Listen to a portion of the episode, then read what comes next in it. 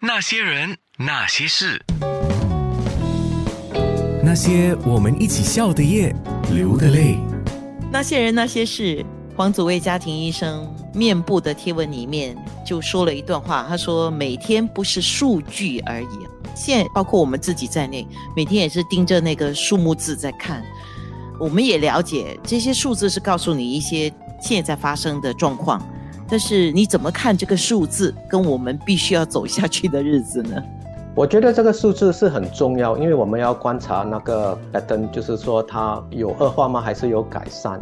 可是毕竟就是在家里看新闻啊，但是你看报纸的时候，你看到这个一百个人、一千个人，可是就可能没有对自己有什么打击，你就不了解真正是什么，有些什么问题。因为这样子，我就决定要下去帮忙。因为当你看到的时候，你会发现他们不只是一个数字了。所以我也是有分享过这些客工。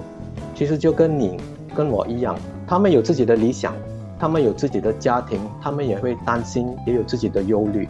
那当我们很不幸的时候，有时候我们遇到客工，可能我们不了解，还是我们有一些自己的想法。有些人会歧视他们，会觉得嗯不要坐得太靠近啊，还是觉得他们会比较臭。所以我觉得我们应该要开始改变一下我们的想法跟我们的看法。毕竟他们跟我们一样是人，他们也是有人权。他毕竟帮了我们新加坡很多。现在他们出现的问题，我觉得本身该挺身出来帮回他们，这个是我最基本自己能够所做得到的。黄祖威家庭医生现在差不多每个晚上都要到新加坡博览中心的隔离设施中心去帮忙见到这么多的客工，就主要是客工对吗？没有其他人了对吗？对，都是客工。你见到的客工每个人的样子当然是不一样，眼神里面有告诉你什么吗？我觉得他们都很害怕。因为他们第一没有什么知识了解这个情况，就算我们仔细跟他解释的时候，他们可能不大明白，因为可能也是语言沟通的问题。他们有时很担心，可是他们也不能讲。我们发现他们半夜可能过来求医啊，他们就说睡不着啊，胸口觉得痛啊，还是胃觉得很胀。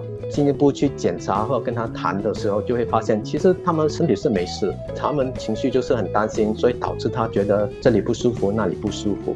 我们讲就是需要一点 TLC 啦，就是 Tender Loving Care，就是我们还是花点时间跟他讲一下，谈天一下，因为他们也是很闷的。说句好听的，这个是我们的隔离中心；不好听的话，这个就等于一个高尚的监狱，至少两个星期在里面见不到太阳，不能出来走，他们就关在那边。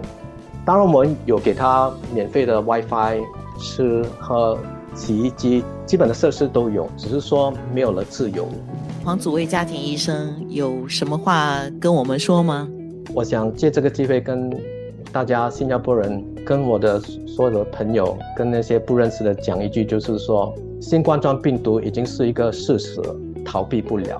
你想逃到哪个国家也是会面对这个问题，所以我们不要逃避。我们要勇敢的去面对。那面对它的时候，我们该做些什么？我觉得很基本的，第一就是把自己的身体照顾好，把情绪照顾好之后，我们就能够撑住我们的家人、我们的朋友。那如果你做得到第二步的时候，我们才可以伸手去帮一些不认识的人、客工、陌生人，因为大家都需要帮忙。